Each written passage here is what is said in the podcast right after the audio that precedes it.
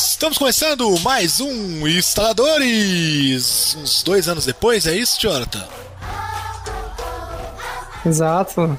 Tipo, a gente tá sempre voltando e mais uma vez estamos voltando e voltando 2 vezes, né? Porque é ideal que vai voltar a dar erro e tem que tentar de novo, né? Só hoje já é a segunda volta, né? Exatamente. E a gente não tá voltando sozinho dessa vez. Estamos muito acompanhados, casa cheia, mas cada um na sua casa. Exatamente. Então estamos hoje eu, Lucas Teles. Eu, Jonathan Carneiro. Estamos também com o Yuri. E galera, eu sou o Yuri. E o senhor PH. Fala pessoal, aqui é o PH, o original. Esse diploma aí atrás aí. É um curso que eu fiz, cara. É, tá escrito PH original. É a certificação, é o selo de autenticidade do PH. É isso aí, galera. Hoje estamos aqui de 4, né? É isso. Estamos aqui em 4 pessoas para falar sobre a próxima geração, que hoje, dia 10, repetindo piada, que vocês não ouviram antes, porque deu erro na gravação, já não é mais próxima geração, já é geração atual, porque o Xbox saiu hoje, o melhor console já feito. É isso, pessoal? Eu concordo com você, com certeza. É o melhor já feito, ever, com o melhor serviço. Exatamente. E hoje nós vamos discutir aqui, duplas de 2, sobre qual console da próxima geração é melhor, o Xbox One X ou o Xbox One S. O Xbox, nossa, é muito difícil, só isso que o Xbox vai perder. É muito difícil o nome dessa merda. O Xbox Series X ou o Xbox Series S, né? Entre esses dois, né? Você já tá começando errado, porque você supostamente tem que tirar sua capa de sonista safado e fingir que você tá defendendo o Xbox. Não, eu nunca fui sonista, então, eu sou caixista, cara. Não, acho que quem ouviu aí os podcasts nossos anteriores sabe muito bem que, meu Deus, a gente só sempre vestiu aí o manto, né? Principalmente você, né? Xbox no coração. Vamos começar falando sobre o design dos consoles? Exatamente, vamos, que é justamente onde o PlayStation 5 se sobressai mais do que tudo, né? Aquele design lindo, que combina com tudo, que é extremamente... Deixa eu fazer uma pausa aqui só. Ô, Jonathan, você falar lindo com essa puta voz de sarcasmo não vai ajudar você a vencer a parada, velho. Não vai ajudar.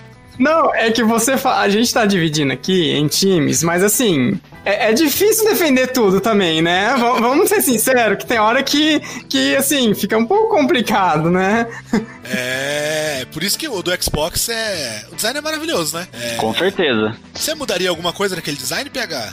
Talvez eu faria ele maior e mais largo. Olha aí, o PH gosta de largo. Eu acho um design incrível, inclusive já fizeram uma geladeira baseada no design, porque é um design absolutamente absoluto, né? É um design foda demais. Engenheiros da Brastemp. Exatamente, o design do Xbox nada mais é do que uma caixinha Xbox. Você vê a experiência do usuário, você compra um Xbox, nada mais é do que um box, é uma caixinha de jogos. Não é, né? Na verdade, porque... É uma caixona, né? Então. Primeiro que a Nintendo já fez essa com o GameCube. Caixona, meu amigo. Você é do time do PlayStation 5, que é um edifício de 10 andares, falando que é uma caixona o Xbox? Dubai, Lucas. É extremamente conceitual. Não tem essa de... você falar do design do PlayStation 5. Extremamente tecnológico. Ele é aerodinâmico, cara. Ele é o conceito das máquinas VAP, né? Exatamente. Quantas dormitórios tem o PlayStation 5? Quantas pessoas cabem dentro? É que daí dá pra comparar com o quantos prédios comerciais que a torre do Xbox tem, né? Não, mas... Porque primeiro, que não é o cubo, porque assim, a Nintendo já fez isso com o Nintendo GameCube.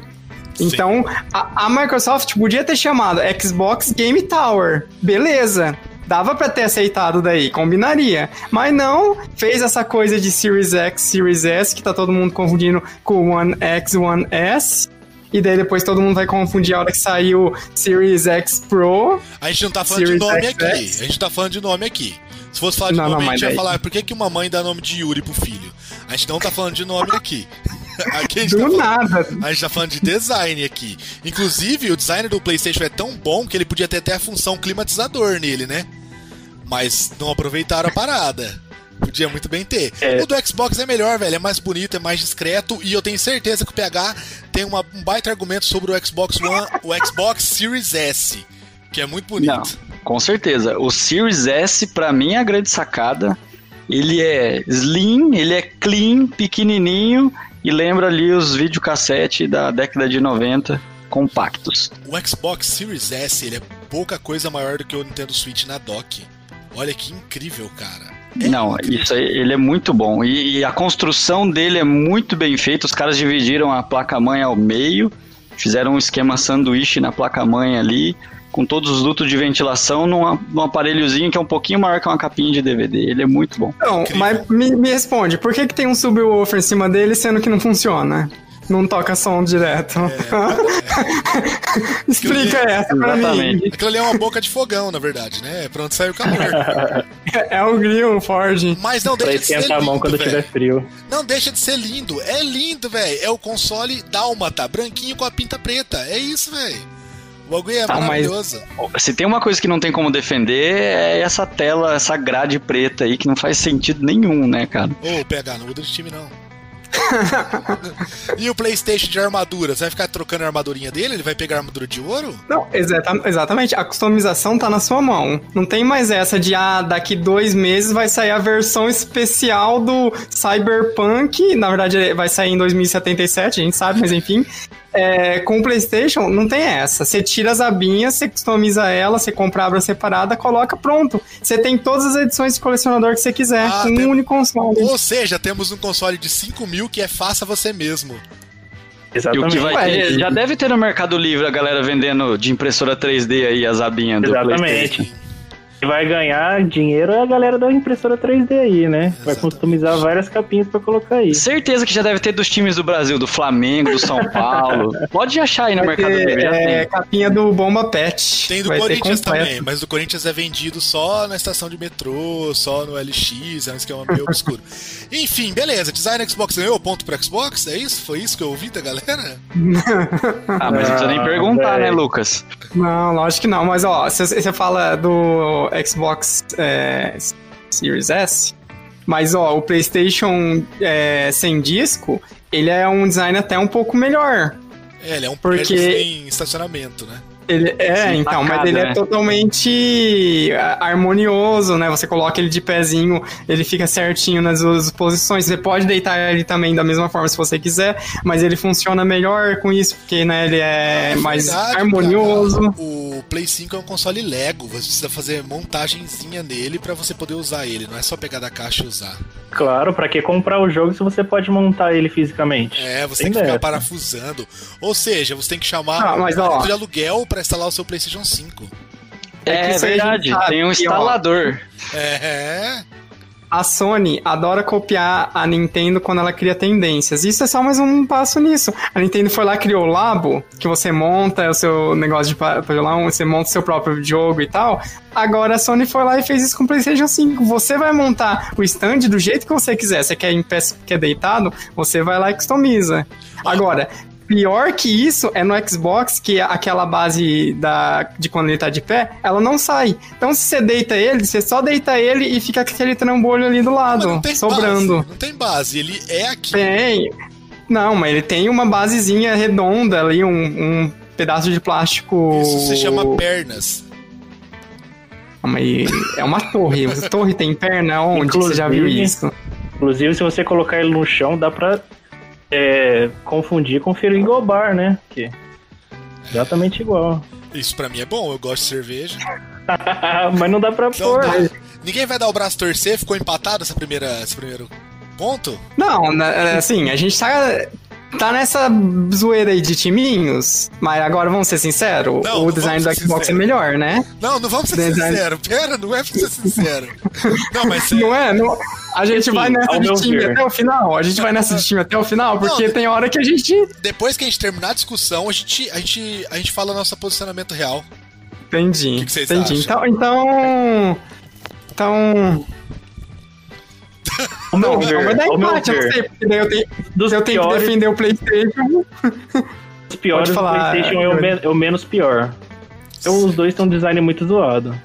Isso é fato. O Xbox é bonito, de verdade. Nossa, não. Mas o Xbox, eu vou bater nessa tecla. Eu ainda acho que o Series S é a grande sacada da geração. Pelo poder que ele tem e pelo tamanho reduzido. Eu sou fã daquele console lá. Exatamente. Exatamente.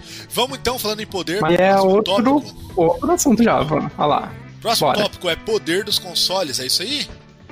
A gente precisa discutir isso? Ah, lógico que precisa, né? Porque pra começo de conversa, o PlayStation... O PlayStation... Mas de que adianta ter teraflops se você não sabe usar? Não é a quantidade, é a magia que você faz com isso, entendeu?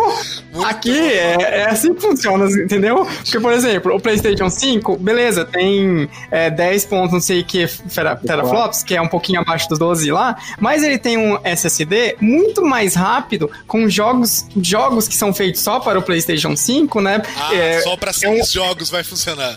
Fazer o quê? É um console que tem exclusivos, e esses exclusivos vão utilizar esse SSD... E ao fazer isso, ele vai ter um carregamento muito mais rápido do que todos os outros consoles, vai ter loadings de segundos que eles estão prometendo pra gente.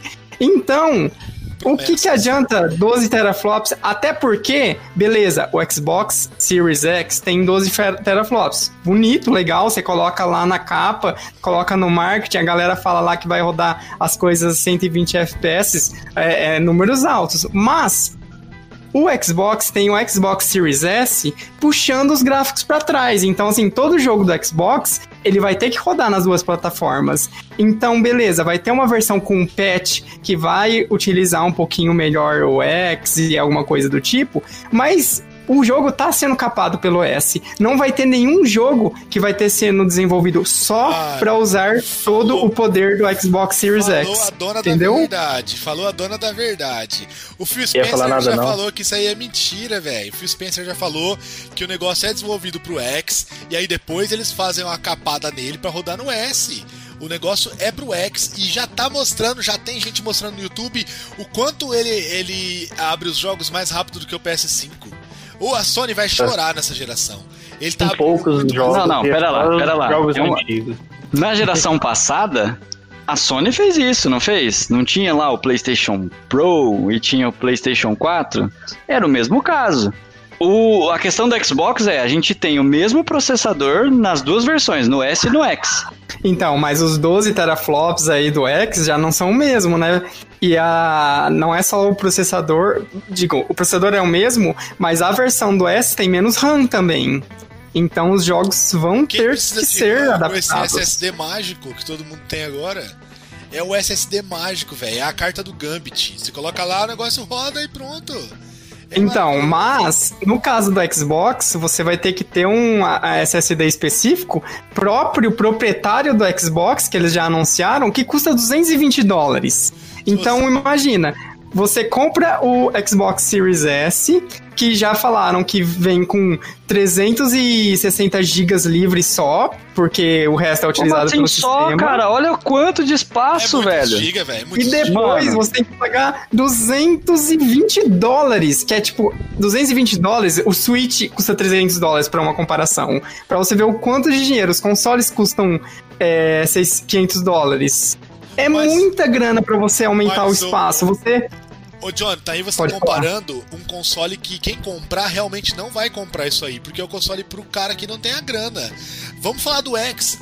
Cara, quem compra um X, primeiro que vai vir com 800GB livre de espaço, que o PlayStation 5 não chega nem perto. Quanto? Repete? 800GB livre de espaço. O PlayStation 5 não sabe o que é 800GB e não vai ter aumento de capacidade no lançamento. Por quê? Porque a Sony não tá nem aí pro consumidor, é uma bosta de empresa. O Xbox Series X já vai vir com 800GB de capacidade e você pode aumentar se quiser. E pra quem paga 4,5 num console, paga mais 2 numa expansão de negócio. Inclusive, tô comprando agora aqui no celular, aqui, não, isso aí você tá sendo hipócrita, porque veja bem, a Sony não vai ter o suporte ao SSD agora no lançamento, porque o SSD compatível com os consoles da Sony, que tem que ser um SSD foda, porque é um SSD pica das galáxias, ele praticamente nem existe no mercado ainda.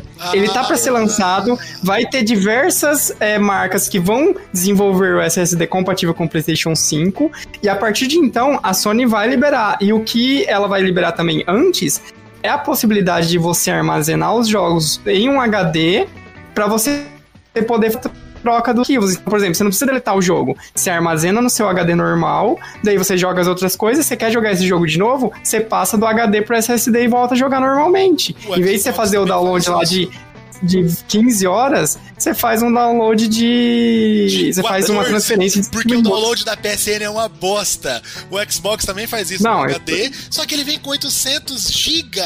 800 GB, um 8 acompanhado de vários zeros.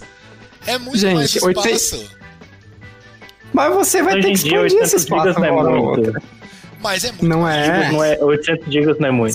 Você baixa um código. Você baixa um COD, já foi metade disso aí, já era. Você vai fazer o que daí? E outra coisa, você vai poder expandir no dia que existir o SSD que cabe no PlayStation 5. Tá parecendo vacina do Covid isso aí?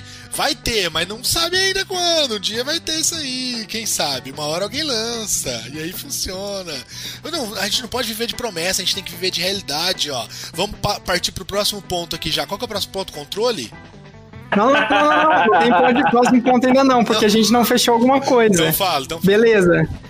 A gente tá discutindo a potência do console. Qual é a melhor coisa que consegue extrair toda a potência disponível em qualquer console? Jogos exclusivos. Não, jogos exclusivos.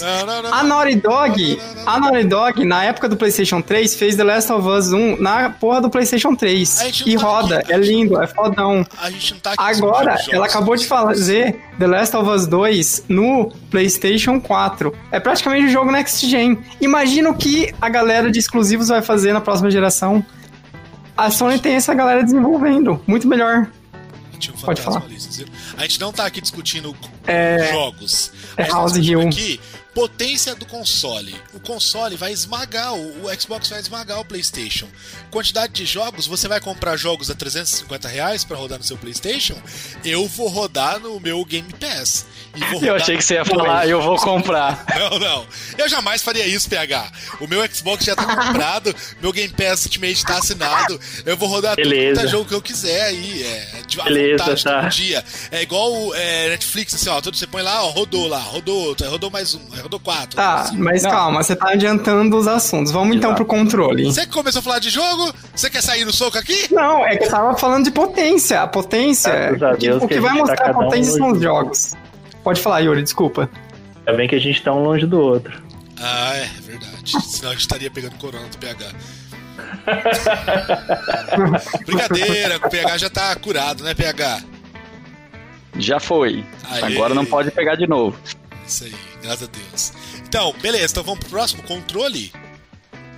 Próximo é controle. Vamos pro controle. Não, e aí, não tenho o que falar, né? Yuri, por favor... Fala, então fica quieto. Fala, Yuri, sobre controle. DualSense. Desculpa. O que é o DualSense? Não falar mais nada. Precisa? Fala. É uma tecnologia nova que eles prometeram que vai ser uma sensibilidade... Promessas. Ouviu, PH? Promessas. Não, mas é que já tá aí. É que você vai receber o seu PS5 na sua casa, você vai sentir isso. Meu Xbox. Ah, tá, beleza. Deixa ele falar. Muta o Lucas, muta. Cadê? Como expulsar? Não. Pode falar. Yuri, me explique o DualSense. Até hoje ninguém conseguiu me explicar o que esse controle tem de inovador. Pelo que eu entendi, pelo que eu consegui entender, assim, ao pouco que explicaram, é que vai ser alguma coisa parecida com os Joy-Cons, o Nintendo Switch, que eles estão fazendo uma promessa maior, que você vai conseguir sentir vento, grama, neve, tudo ali pelo controle. Isso que eu consegui ver em alguns tópicos que eu li. Então, o diferencial que eu senti vai ser totalmente isso, do PS5 pro Xbox. Você viu mais promessa aí, PH, sem fundamentos? Tá chegando a eleição, a galera fica animada. A diferença é que a galera já tá com esses consoles na mão, né? Já saíram reviews do Astro Playroom, de jogo pra mostrar as capacidades do DualSense.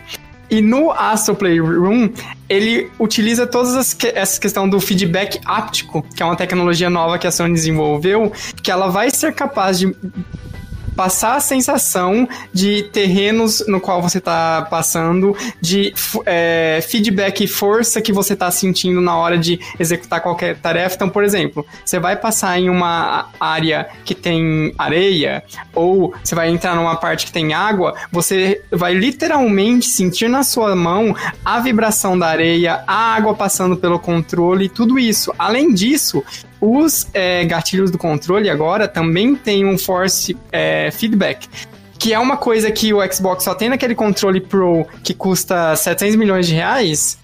Isso vai ter no DualSense, que os gatilhos eles... Que vem com console.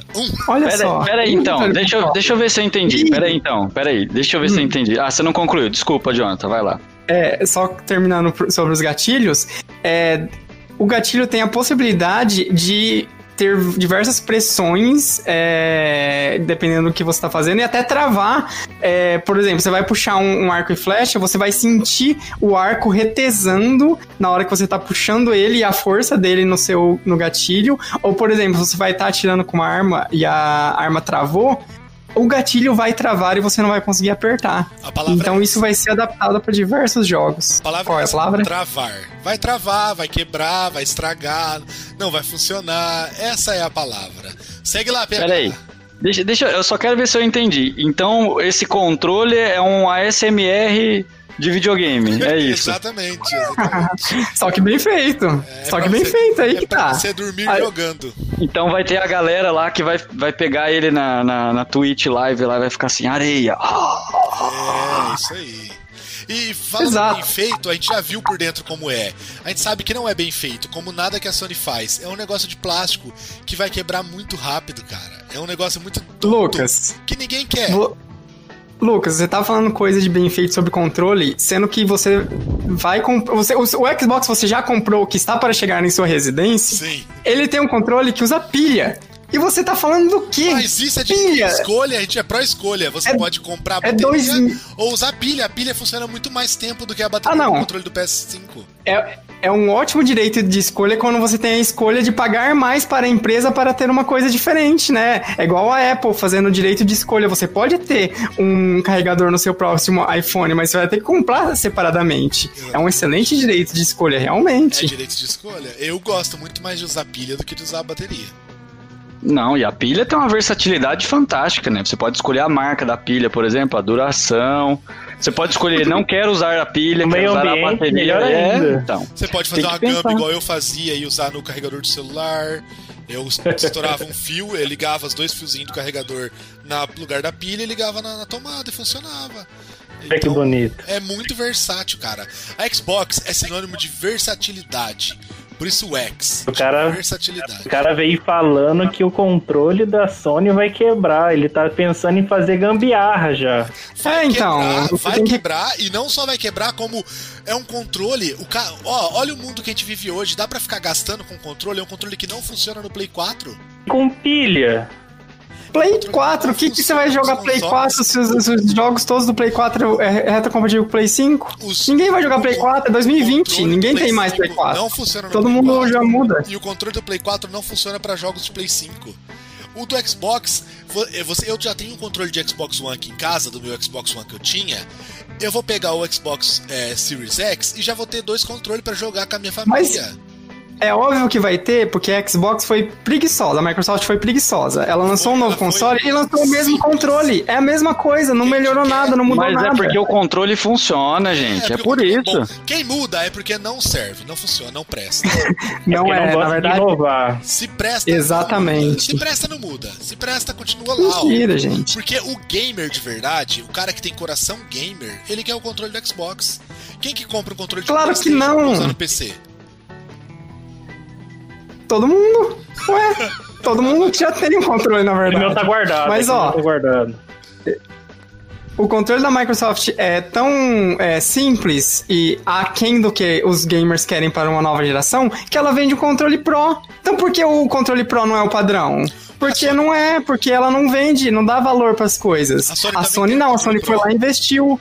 E a Xbox não existe porque com acessibilidade pra gente deficiente. A Sony se preocupa com deficientes? Não se preocupa, você já viu ela batendo aqui na minha porta pra ver como que eu tô? Todo dia. Ela nunca veio aqui. Pode ver que tem um e-mail aí no seu... A Sony não se preocupa com acessibilidade. Cara, a Xbox vencendo de novo. Mais uma geração pra Microsoft. Mais uma geração. Vamos falar de serviços agora? Vamos falar de serviço? A Sony sabe que serviço? Precisa falar dessa parte de serviço? Não precisa falar de serviço, na minha opinião. Não tem o que falar de serviços. Ah, lógico, né? A Sony tem PlayStation Plus, PlayStation Now, tem todas as coisas que você precisa. PlayStation Now, né? Isso, a Sony tem PlayStation Now, PlayStation Now. A PlayStation Now não funciona no Brasil. O Game Pass é a primeira maravilha do mundo. Tá todo mundo querendo copiar o Game Pass agora, porque o negócio é realmente incrível. Você paga lá, quanto que é por mês ou PH aqui? Faz 29 tempo. Agora. 29 saiu agora, do beta. É que eu pago sem nem ver, nem vejo o preço. 29, tá? Que, na verdade, o 29 é só pra uma versão, né? Aí tem aquele plus... É o Game Pass é 29, se for a Ultimate é um pouquinho mais caro. Mas a Ultimate tem tudo. Ultimate tem Disney Plus dentro, assim, tem tudo quanto é coisa no meio, sabe? Não tem, não. É porque daí você paga o Game Pass, mas não vem nem o multiplayer, né? Você não tem o online, você tem que pagar mais ainda pra ter online e ter esse serviço reca aí. Não, mas aí você paga o full lá, aí ele tem o online, ele tem o Game Pass pra PC, ele tem o Game Pass pra Xbox, ele só não tem o Game Pass pra PlayStation porque o PlayStation não tem serviço, então daí não tem, né? E o Game Pass Ultimate ainda conta com a EA Play dentro dele, então você pode jogar os maravilhosos jogos da EA, que só a EA faz dentro do Game Pass Ultimate. 7 FIFAs, hein? Muito jogo bom mesmo pra jogar. Não. Daqui 2 meses sai mais um. Tem outro detalhe, tem o Game Pass que vem o console junto. Olha aí que show. É verdade. Você paga o Game Pass e ganha o console. Mentira, nem vem. Claro que não, nem existe. Primeiro que não existe isso aqui no nosso país. Porque, né? A Microsoft não tá nem aí. Você falou da PS Now? A Microsoft tá nem aí. Ué, mas PS Now, se eu posso entrar com uma VPN e acessar em qualquer lugar no mundo, que limite não é esse? A Sony não tá nem aí. A Sony não soltou nem o adaptador do VR pro Brasil até hoje. A Sony quer que os brasileiros todos morram de Covid. A Sony não tá nem aí pro Brasil, cara. Desculpa, Sony. Acho que foi todos os tópicos, né? É que eu não foi, porque você acabou de mencionar.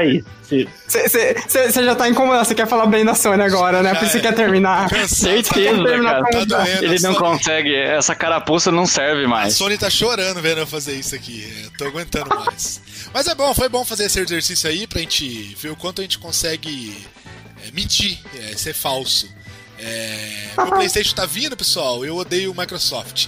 Vamos lá, então. Vamos falar real. E usa o Windows. Isso, e usa o Windows. Mas meu Windows não tá ativado. Tá escrito aqui na minha tela. Ativar o Windows. Ou seja, eu sou rebelde. Vamos lá, então. O Xbox tá lançando hoje, dia 10, né?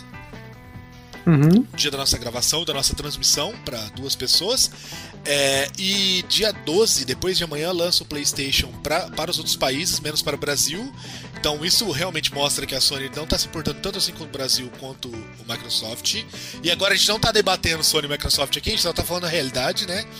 Realmente, a Microsoft aparentemente está se importando um pouco mais com o Brasil, tanto que ela anunciou hoje que os jogos exclusivos da Microsoft, que são vão custar R$249 no Brasil, enquanto os da Sony vão custar R$349. É que assim, a Microsoft realmente não tem exclusivos, eu não tô zoando. Ela tem muito poucos exclusivos, mas é um preço muito bom, né, cara? Sim. 3 meses sai pro computador. Exatamente, sai pro computador.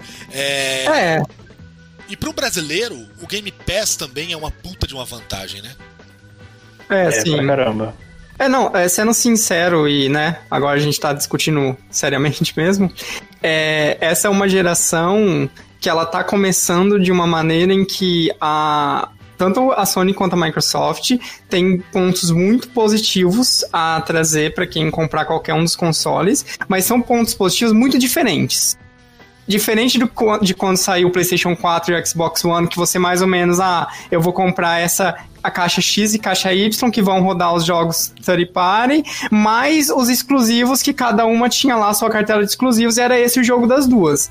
Agora, para essa nova geração, a Sony continua com esse jogo de a gente tá lançando uma caixa premium, que a gente vai ter os nossos jogos first party, que são os jogos dos nossos estúdios renomados e tudo mais, enquanto a Microsoft, de fato, ela peca um pouco nesse sentido, principalmente para essa janela de lançamento, aí para os 6 primeiros meses, vamos ver depois disso, de não ter tantos exclusivos de peso nem nada do tipo, mas ela compensa isso com a possibilidade de você ter o Xbox Series S, que é um console muito mais acessível de próxima geração, e com serviços muito fortes, que é no caso do Game Pass, né? Sim. Então, o que me incomoda um pouco é essa questão de, será que vai ter esses exclusivos? Porque o pensamento mercadológico da Microsoft mudou muito na última geração, né? A impressão que me dá é que ela realmente não tem interesse mais em ter esses exclusivos. Eles mesmos já disseram, eles querem o maior número de pessoas jogando os jogos deles. Então, basicamente, hoje o Xbox é um PC fácil, sabe? Olha, eu quero uma parada pra jogar. É o PC mais fácil que você pode ter. Liga na TV, aperta o botão e tá jogando. É o Xbox. Ele já saiu dessa parada de ser um console, basicamente, né? Ele é um aparelho muito fácil de rodar jogos, muito fácil de rodar Game Pass. É praticamente um emulador de Game Pass, se você for ver, né? A ideia da Microsoft hoje em dia. Tanto que o hardware, né? O Series S, os caras falam que é o hardware do Game Pass. É o Game Pass hardware ali que você já assina, já pluga, apesar da pouca capacidade de armazenamento, mas realmente a Microsoft tem uma visão um pouquinho diferente do que ela quer para essa geração, e ela já mostrou isso logo de cara, né? Que é oferecendo já o console premium e o console ali budget, digamos assim, né? Então, você quer só Game Pass? Porque, vamos pensar, tem uma galera aí que só joga FIFA, então às vezes o cara não vai gastar lá R$4.500 pra ficar todo ano gastando mais R$300 pra comprar o FIFA, né? Então o cara vai pegar um Series S ali e vai participar dos competitivos dele, dos online da vida, e vai jogar com a galera. Então tá muito diferente, né? É interessante você fazer até um comparativo com o lançamento do Xbox One. Vocês lembram que quando foi lançado o Xbox One, a Microsoft anunciou que precisaria da Gold pra jogar online? E o pessoal falou assim, nossa, mas e quem quiser jogar sem pagar a Gold e tal, como é que faz? Aí eles falaram assim, o console pra essas pessoas é o Xbox 360, pode ficar lá. Vocês lembram disso? Que foi bem babaca? Sim. Foi, o lançamento do Xbox One foi bem problemático. Teve todas aquelas paradas de DRM, você não vai poder emprestar o seu jogo. Tinha o Kinect, que adicionava um valor bem grande no console. Ele era mais caro que o PlayStation, né? E aí, nessa geração, parece que eles se preocuparam muito com a acessibilidade do console, sabe? Com eu poder ter o console, a galera que não tem grana não vai poder ter o console. E aí entra mais nessa questão ainda de, eu quero uma máquina para rodar os jogos, e ponto. Eu não tenho jogo de preferência, o jogo A, o jogo B. Eu quero uma máquina que rode os jogos. Meus amigos do trabalho falam de jogo, eu quero uma máquina que rode. É o Xbox Series S, né? É basicamente isso. O maior erro da Microsoft para mim nesse começo de geração são os nomes dos consoles mesmo. A gente fala muito disso, mas realmente é muito ruim, né, cara? É muito ruim. É muito confuso. Confuso demais. O One S pra Series S, o One X pra Series X é muito zoado. Mas fora isso, eu acho que foi uma baita de uma ideia da Microsoft, e vamos ver o que vai ser da geração. Eu torço muito pra Sony se dar mal, sabe? Apesar de eu ser bem sonista, meu PlayStation 5 tá comprado, eu não comprei o Xbox. Selo babaca. Tá comprado. É que na verdade é bom isso, porque eles forçam a Sony a ter iniciativa, né? Exatamente. Lembra do Play 3? O Play 3 a Sony lançou um console a R$5.000 também na época do PlayStation 3, né? Porque o PlayStation 2 foi o console mais vendido da história. Então ela falou assim, foda-se, as pessoas vão comprar. E deu a merda que deu, ela conseguiu sobressair no final da geração com os exclusivos. Da metade do Play 3 em diante, ela lançou uma pancada de exclusivos e sobressaiu. No Play 4, ela tava nessa parada de meio termo aí, então ela já começou ganhando com um preço bom e foi pra frente, mas ela não melhorou os serviços no PlayStation 4. Porque ela não precisava melhorar o serviço. A Microsoft precisava melhorar. Tinha que melhorar bastante coisa. E agora a soberba subiu de novo na cabeça da Sony, eu tenho a impressão. O preço do console tá parecido, o console é muito bom, essa questão do SSD é muito legal. Mas, de novo, os serviços estão fracos, assim, né? É uma coisa que eu mesmo, para ter o Play 5, eu tenho a ciência de que eu vou ter que colocar muito mais dinheiro para jogar nele do que eu teria que pôr no Xbox. Com certeza. Mas é muito mais, né? É, então, assim, eu torço pra Sony quebrar um pouco a cara nisso e correr atrás, igual ela fez na época do PlayStation 3, e já tentar mudar isso agora. E é fácil pra ela mudar, porque ela tem aquele PlayStation Collection lá, aquela Plus Collection. Ela pode simplesmente ver que tá perdendo e falar assim: pessoal, Plus Collection não é só aqueles 18 jogos, não. Ó, tem mais jogo aqui, mais jogo aqui, mais jogo aqui. E melhorar isso tudo, né? E ela também já tem o Now, que é só ela melhorar o serviço e soltar pro mundo inteiro. É, se ela quiser amanhã fazer o Game Pass dela, ela consegue, porque ela já tem o Now. Ela só não tá fazendo, né? Não sei o que vocês acham disso, o que vocês esperam disso. Yuri, o que você acha? Cara, é complicado porque não se sabe o que se passa na cabeça dessa galera, né? Se tem alguma coisa a ver com os valores, se vai ter alguma diferença, tipo, pro Brasil, por exemplo. Então, é bem complicado. Eu não sei como pensar por que eles não liberam logo isso. Qual que é o valor nos Estados Unidos do Game Pass, o PH? Você é o único de nós que assina, eu acho, né? É, assinava, né? Eu acho que lá é $14, $15, é uma coisa assim, normal, e aqui R$30. Isso. É uma puta conversão, se você ver compensa o gringo assinar a Game Pass brasileira, né? Não é nem conversão, né? É, não, é uma adaptação mesmo, né? É muito assim, vou olhar pro mercado e esse mercado tem todas essas questões. Não, então é um preço pra atacar mesmo, assim, né? Pra afetar o consumidor daqui. Exatamente. Então a Sony teria que fazer o mesmo com o Now pra conseguir chegar perto, né? E eu não sei se a Sony tá preparada pra isso, mas ao mesmo tempo eu acho que das empresas de console, a Sony é a que mais corre atrás, porque hoje ela só depende disso. Tipo, se quebrar o setor do PlayStation, a Sony acabou. Basicamente, assim, ela corresponde a mais de 40% do faturamento da Sony como um todo, a área do PlayStation, né? Então, eu realmente imagino que ela vai correr atrás se precisar, mas para isso ela precisar correr atrás, né? No demais, o que vocês estão esperando de começo aí de geração? Cara, 60 quadros, né? Prometendo. Não. Com os exclusivos da PSN ali, eu quero muito ver como que vai ser esse controle, esse DualSense, eu tô muito empolgado com isso. É legal você ter levantado esse assunto, porque na nossa discussão fake ali, eu até comentei que só o Astro Bot vai ter isso.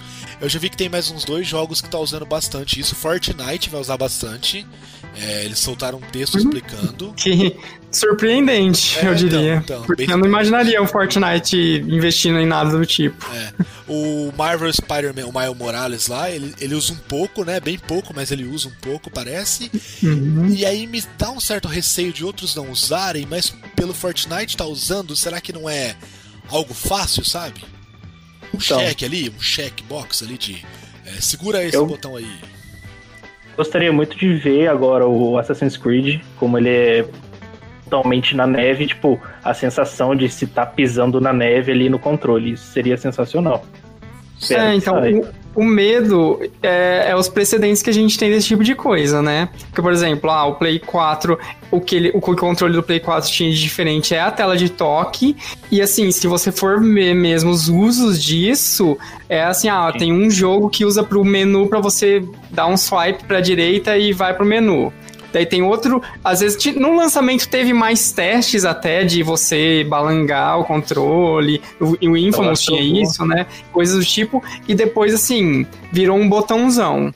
E pra citar um outro exemplo até fora da Sony... Já sei o que você vai falar. O próprio Joy-Con da Nintendo é isso também, porque tem o HD Rumble lá, que fantástico, 1000 possibilidades, daí teve o One to Switch, tem o Mario Odyssey, mais uns 3-4 gato pingado que fez alguma coisa com isso, o resto é um Just Rumble Dance. Normal. É, o Just Dance também, mas o do Switch ainda tem o infravermelho também, que só o Nintendo Labo usa praticamente, né?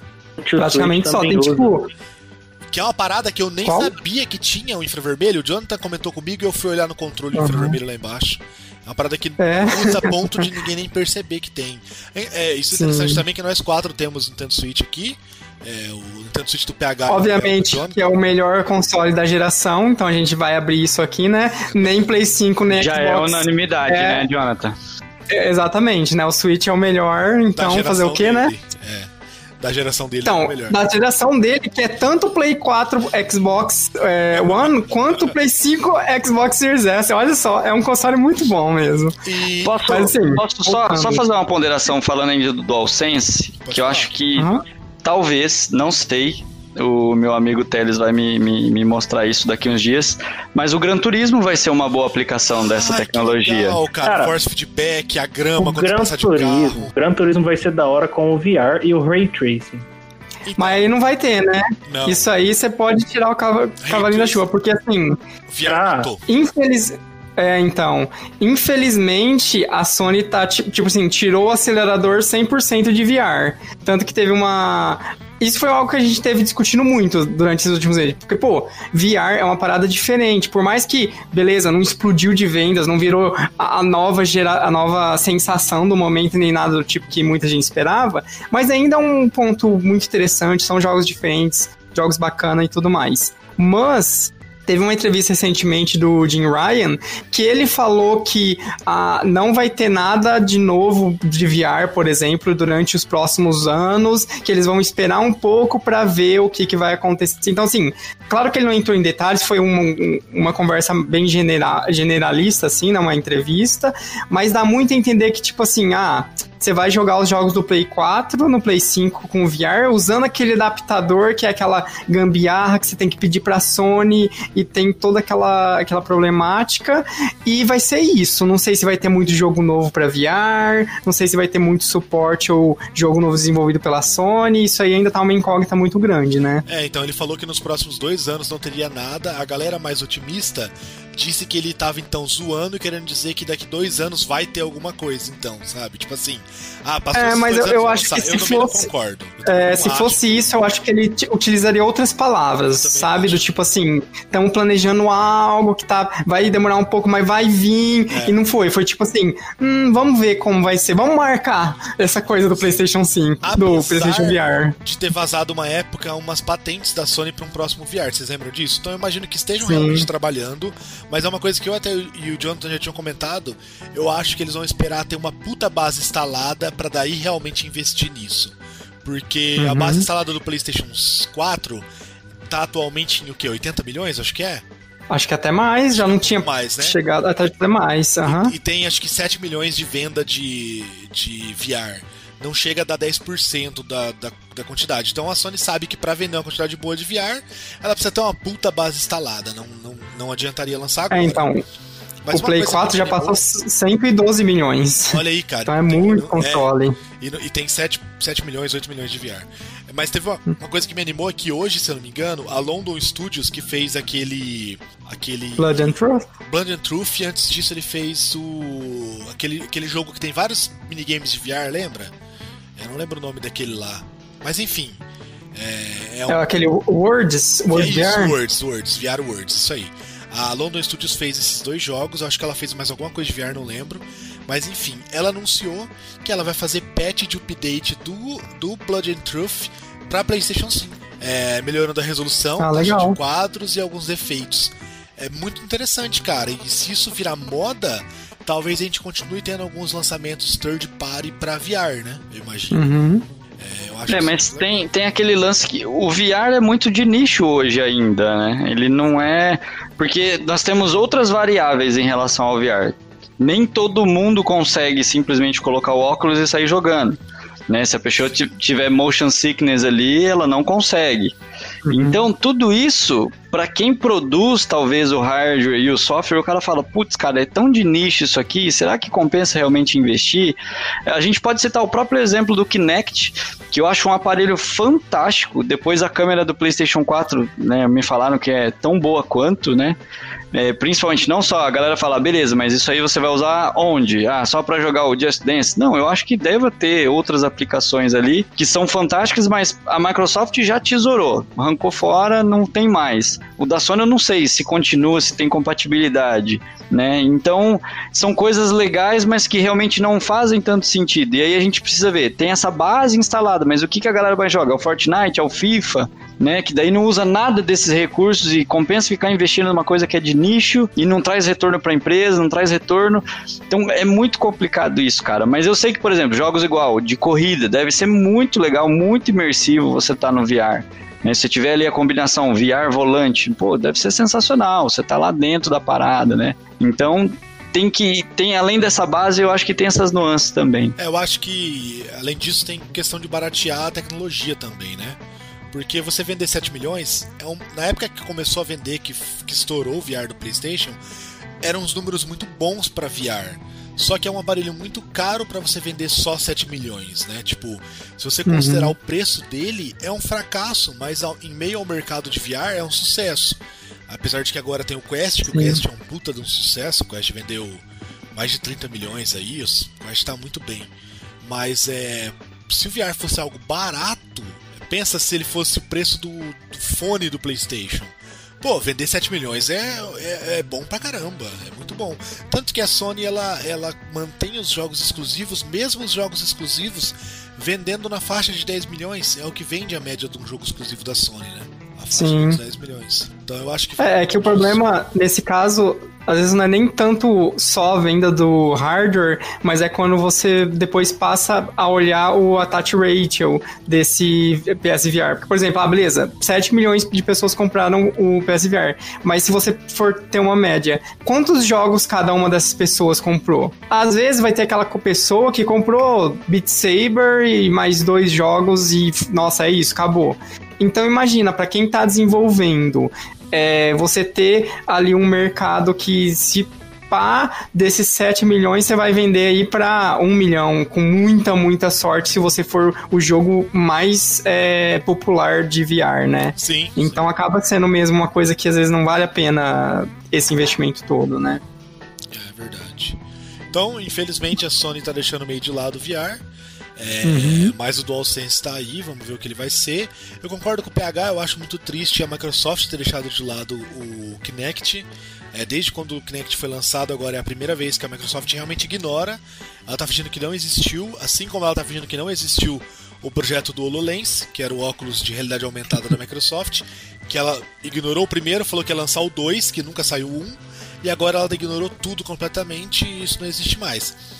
Eu acho que o Kinect e a câmera do PlayStation ainda é um baita de um acessório para controlar o console com as mãos, o Xbox dava para fazer isso, né? E para jogos como Just Dance, que é um jogo que vende pra caralho, é um jogo que vende muito. Só que aí você tem que ter um acessório a um preço acessível, porque o Kinect da Microsoft, do Xbox One, era muito caro. Você pega a câmera do PlayStation, tá R$400. Pro Brasil é caro, mas no contexto geral não é um acessório caro pra você comprar pra jogar Just Dance, levando em conta que o Just Dance é 300, então tipo assim, é um pouco mais caro que um jogo. Então eu acho de certa forma acessível se a gente for comparar com o VR, por exemplo. Mas eu não sei o que a Microsoft vai fazer. Eu não sei nem o que a Ubisoft vai fazer em relação a isso, porque é um jogo que vendia muito nos consoles e não roda mais no Xbox, então... Não, eles já têm uma alternativa pra isso, que é você usar com o seu celular, né, cara? Mas é paia, né, velho? Mas é muito paia. É, não é pra burlar até esses negócios, porque o celular, ele não capta o movimento 100%, é só a mão, né? É, a balançada, na real, só.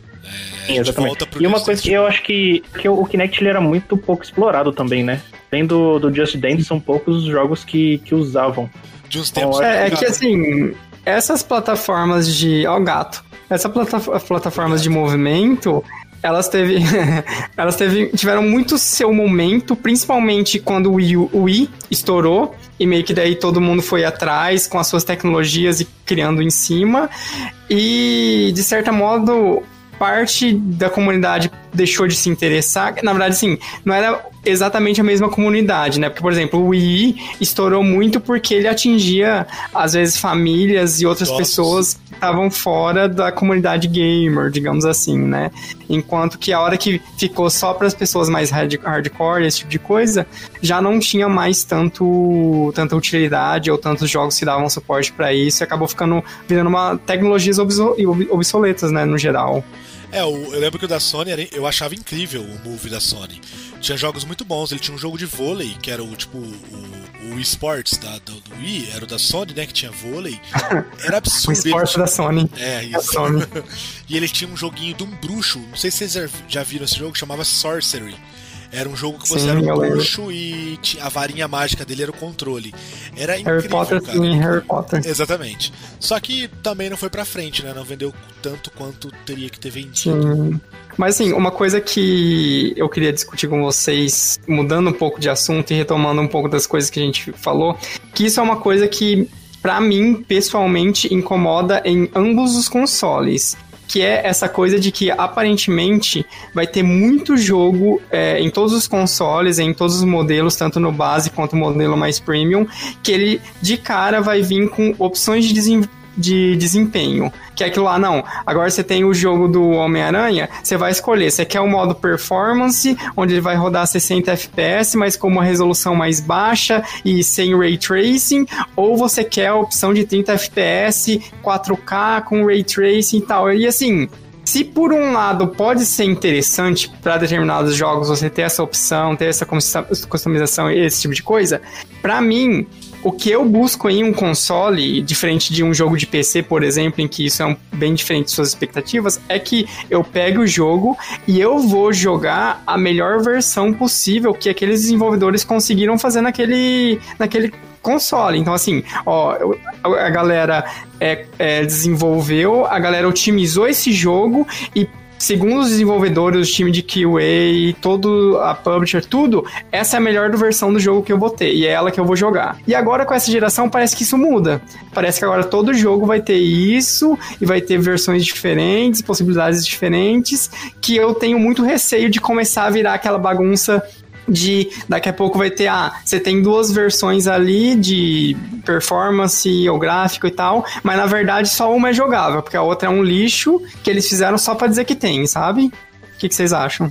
Yuri, o que você acha disso? Você tava balançando a cabeça. Eu não tive o PS4, mas o pouco que eu joguei, vi que alguns jogos que foram lançados no final, que tiveram uma promessa muito grande, senti que tinha um pouco de travamento. Uhum. Então eu também me preocupo, mas não no momento, né? Como é lançamento, então tudo vai ser adaptado para o console agora.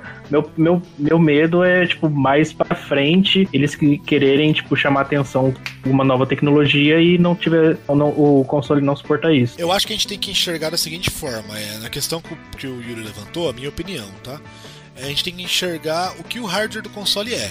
Então, assim, no final de geração, muito jogo tem queda de frame, tem mesmo, e vai ter nessa geração também, isso sem dúvida. Mas no final de geração, qual PC roda aquele jogo sem queda de frame? É um PC do mesmo nível que o console? Então essa pra mim é a única preocupação. Se isso manter assim, eu não vejo problema, porque o cara que compra o console ele também tem que entender que é limitado, que amanhã lança uma edição nova de placa de vídeo que é muito superior e não dá pra comparar. Hoje dá. Hoje, se você for montar um PC do nível do console, pelo que a galera fala, você vai gastar no mínimo o dobro do valor dele, né? Mas amanhã não é mais isso. Mas sobre a questão que mais técnica que o Jonathan levantou, dessas opções, eu concordo com você que eu também não quero isso. Eu quero ligar e jogar. Só que eu entendo as empresas fazerem isso, porque o choro da galera do PC em relação ao console era tão grande falando disso.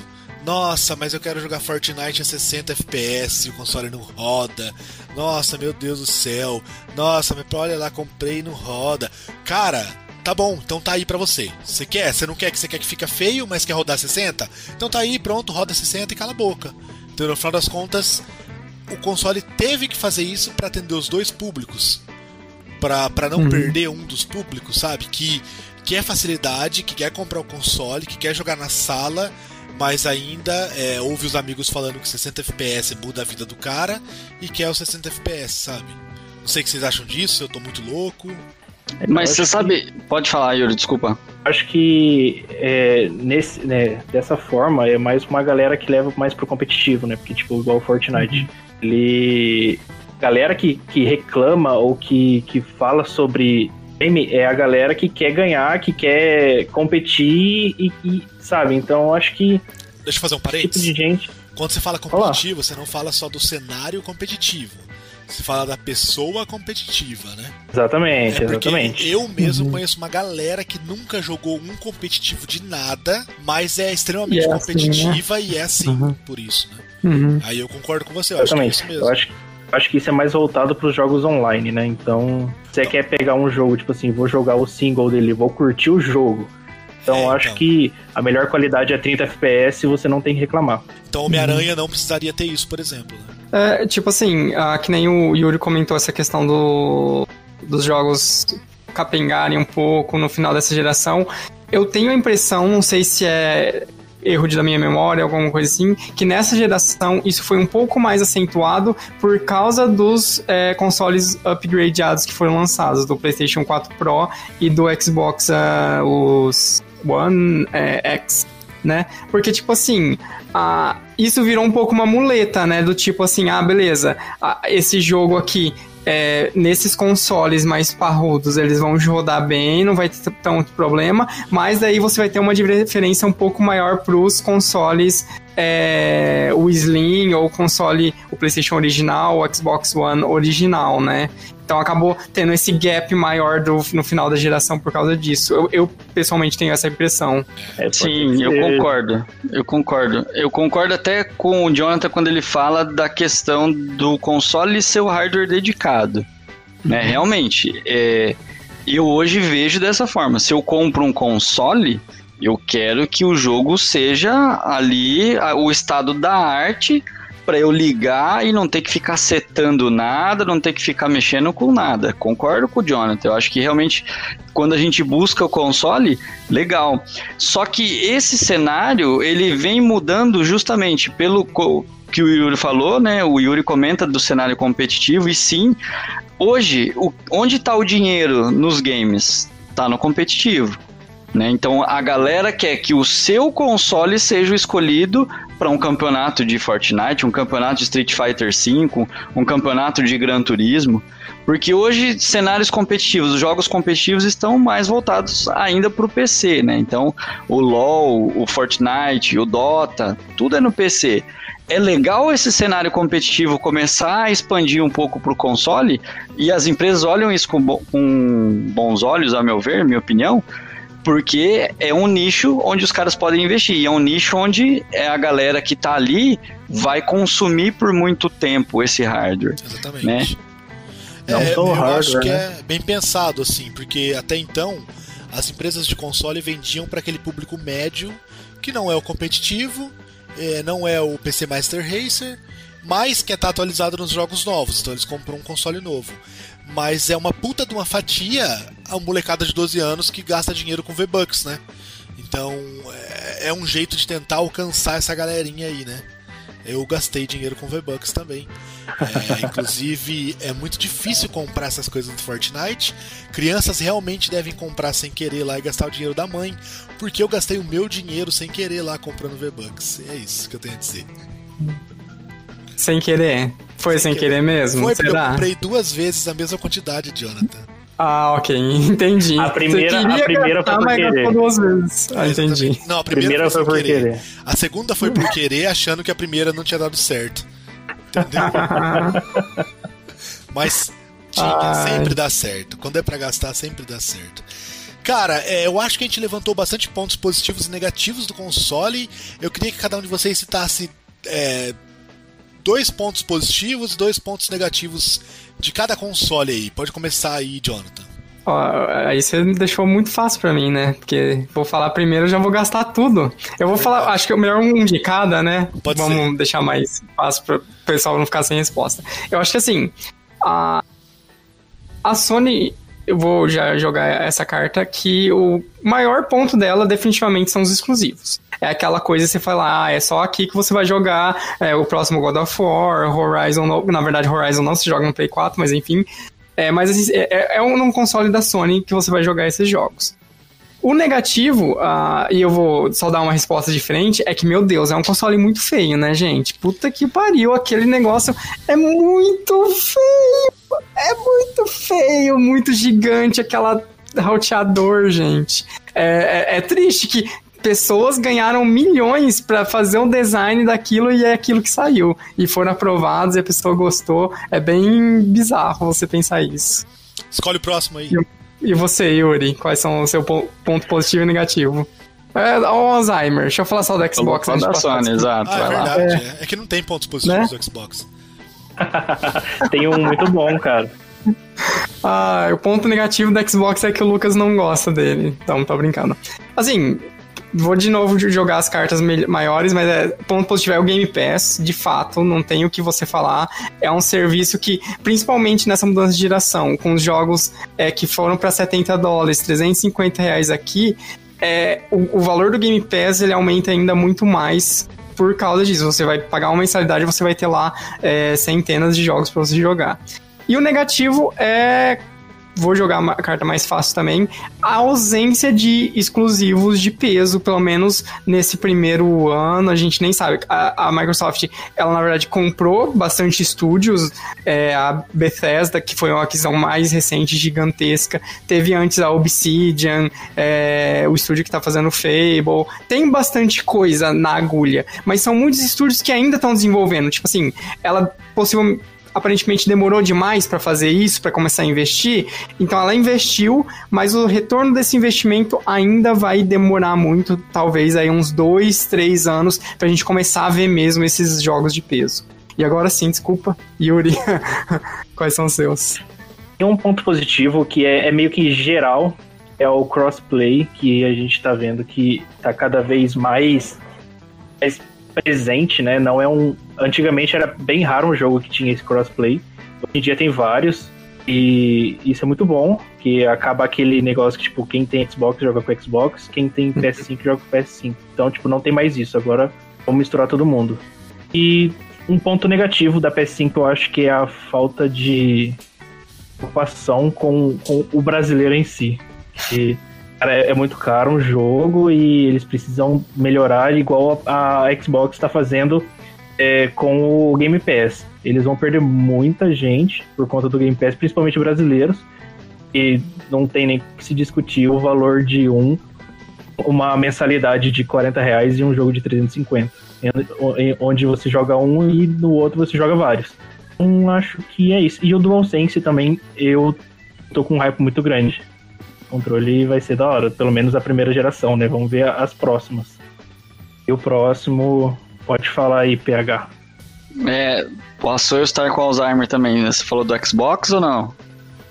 É verdade. Falei. Falou meio junto, né? Falou meio misturado. É que eu juntei. Pegou pontos dos dois. Aham. Tá, bom, vou começar falando do Xbox.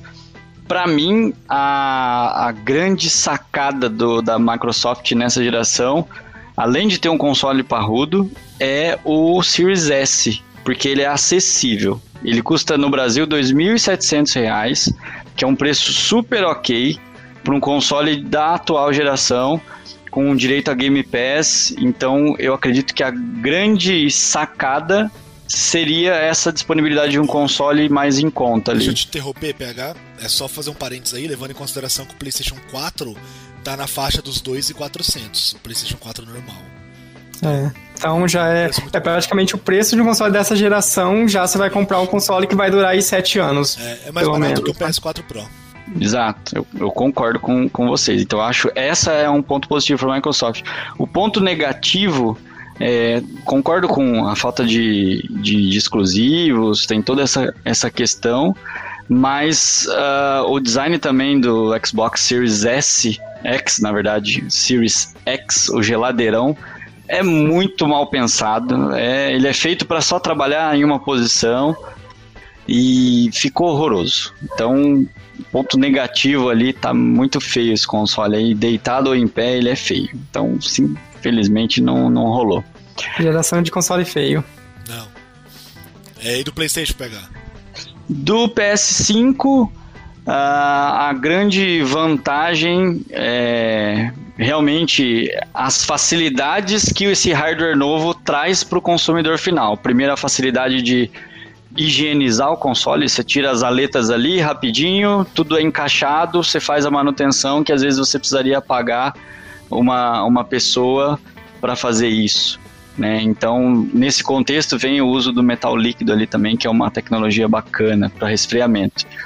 E o ponto negativo talvez seja um pouquinho dessa soberba da Sony do, ó, eu já faturei a geração passada, então eu posso ditar as cartas nessa geração. E eu não sei se isso é bom para o mercado e bom para esse relacionamento com os consumidores aí. Então esse seria o meu ponto negativo da Sony. É, isso aí, gente. Vocês já falaram todos os pontos positivos e negativos. Eu pedi pra vocês fazerem isso só pra confirmar minha compra aqui, se eu continuava feliz ou não. O meu ponto positivo... Ah, então você comprou outro Nintendo Switch? Ah, excelente. Comprei, parabéns. Eu comprei o PlayStation 5. Esse é o ponto positivo. O ponto negativo é que ainda faltam 18 dias pra chegar. Eu não tô aguentando muito. Achei que você ia falar a falta de 18 parcelas pra eu pagar. Não. Também. E, não, agora assim, é 17, né? Exatamente. Assim que chegar, vamos fazer um unboxing dele, vamos fazer uns testes nele, vamos mostrar, filmar e colocar aí no canal pra galera poder ver.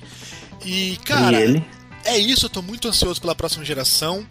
Eu ouvi de algumas pessoas que fazia tempo que não ficava ansioso por uma geração como essa, e eu acho que eu também tô bem ansioso nessa, porque se a gente for levar em consideração as mudanças de geração, desde do Xbox primeiro e do Play 2 pra até chegar aqui, essa é a que o salto parece ter mais coisas novas, que é a velocidade de SSD, que é o Ray Tracing, que é o tamanho de um prédio, são coisas realmente novas e diferenciais, que antes era só uma máquina mais potente, né? E agora sim, com certeza, coisas novas. Tô achando isso muito legal. Realmente também tô desapontado com algumas promessas que não vão ser cumpridas, que não foram promessas, mas deu a se entender.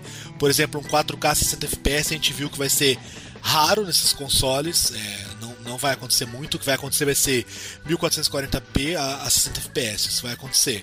O que pra mim tá bom também, vai funcionar. Mas enfim, no contexto geral eu tô bem animado, acho que vocês também estão animados, né? Todo mundo grita... E... Eu só ia comentar agora que você lê meio, né, nesses momentos finais. A única coisa assim que... Isso pode ser mais particular meu, e eu não estou julgando também a sua compra de maneira nenhuma, mas eu acho que pelo menos nesse primeiro momento existem poucas razões... você fazer isso de geração agora. Sim. No sentido que, beleza, pode falar. A minha maior razão, e você sabe disso, a gente até conversou sobre isso, e o pessoal que também sabe, foi conseguir vender o meu PlayStation 4 Pro, desculpa, eu não tenho Xbox, por um bom preço para poder pegar o PlayStation 5. Então para mim valeu a pena, eu consegui um preço muito bom no meu PS4 Pro, nos meus jogos, que os meus jogos que eu vendi foram 20 e poucos jogos, basicamente todos os que estão na PS Plus Collection. Então para mim valeu muito a pena. Mas eu concordo com você, para quem tem um console da atual geração, até agora, a não ser que você seja doente por Demon Souls, não compensa comprar um console da próxima, né? Então, os dois, né, eles têm poucos jogos exclusivos mesmo, né, porque, e mesmo para um futuro próximo, né, porque, por exemplo, tem vários jogos do Play 5 já mais ou menos anunciado, com janelas para 2021 aparentemente, mas alguns deles, citando um exemplo, por exemplo, do Horizon, eles vão sair também para o PlayStation 4, né. Então, não que, né, não vai ser melhor no PlayStation 5, imagino que sim, vai ser uma experiência mais bacana, até outros jogos que vão sair para as duas gerações ainda já vão ser mais bacanas no PlayStation 5, é um motivo para você ter, se você se importa, se você quer ter uma experiência melhor, mas considerando os valores principalmente, que, né, por mais que teve sua adaptação de preço, não tá tão... aquela porrada que a gente imaginaria, ainda talvez compense esperar um pouco para essas bibliotecas ficarem um pouco mais parrudas, terem mais motivos para você fazer essa mudança de fato, né? Exatamente. E é isso aí, seguimos esperando Cyberpunk, um dia ele chega, o meu também tá feito a pré-compra, mas mentira, já fui enrolado 3 vezes, vamos ver se não vou ser enrolado 4. Triste. Então é isso, galera. Queria agradecer aí o Yuri, ao PH pela participação. Quem sabe vocês não participam do próximo também, de outro, às vezes acontece. Até mais, espero que eu suba logo esse episódio. Se eu não subir, ele tá no YouTube, você pode ouvir ele pelo YouTube, sem edição, mas logo logo ele vai estar no Spotify. A gente não vai reativar o site, pelo menos por enquanto, até segunda ordem, porque ninguém ouve podcast por site, então nossos podcasts vão continuar no Spotify, no YouTube, e se Deus quiser, o próximo podcast já vai ser transmitido na Twitch também. E aí você pode encontrar a gente lá no twitter.com/instaladores, lá no Instagram @instaladorespod, é isso, né, Jonathan? E no Instagram é @instaladores. Só instaladores, Instagram também instaladores. E no Facebook, instaladores podcast. O Facebook tá bem desatualizado, mas tá lá. Você consegue mandar mensagem pra gente se você precisar. E o Instagram e o Twitter não tá tão desatualizado assim. Mas é isso, cara. Até o próximo episódio. Queria agradecer a todos que assistiram. E manda sua mensagem pra gente aí. Valeu! Tchau! Valeu, tchau!